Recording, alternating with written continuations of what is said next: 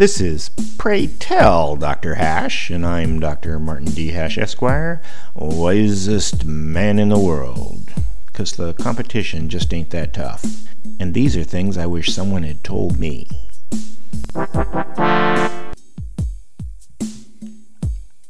Today's topic Inscrutable Choices. At some time in your life, you've been presented with the quandary of whether one person's life should be sacrificed for many lives, or whether the life of a child is more valuable than that of an adult.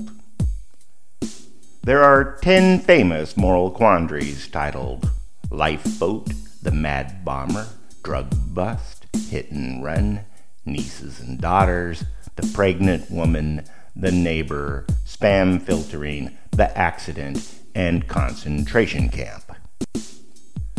If you take these tests, you'll find the choices are inscrutable. But there is a logical and rational way to view them. To wit, no one can know the future, no one has all information, and there are no moral choices. So do the most expedient thing given the information you have. No guessing. For example, most things you know nothing about, so don't act. Who knows where the next lightning strike will be? It could be exactly where you'd be standing if you moved.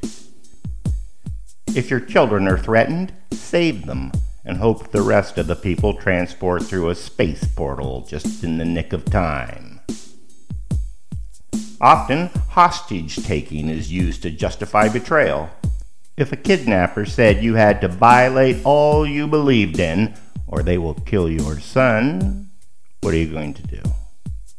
Do whatever you can to rescue him, but certainly don't let the kidnappers win twice by destroying your honor.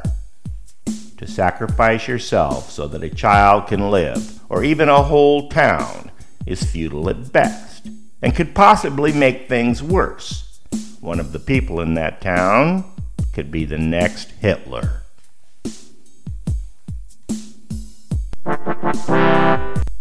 For more, see my website at martinhash.com.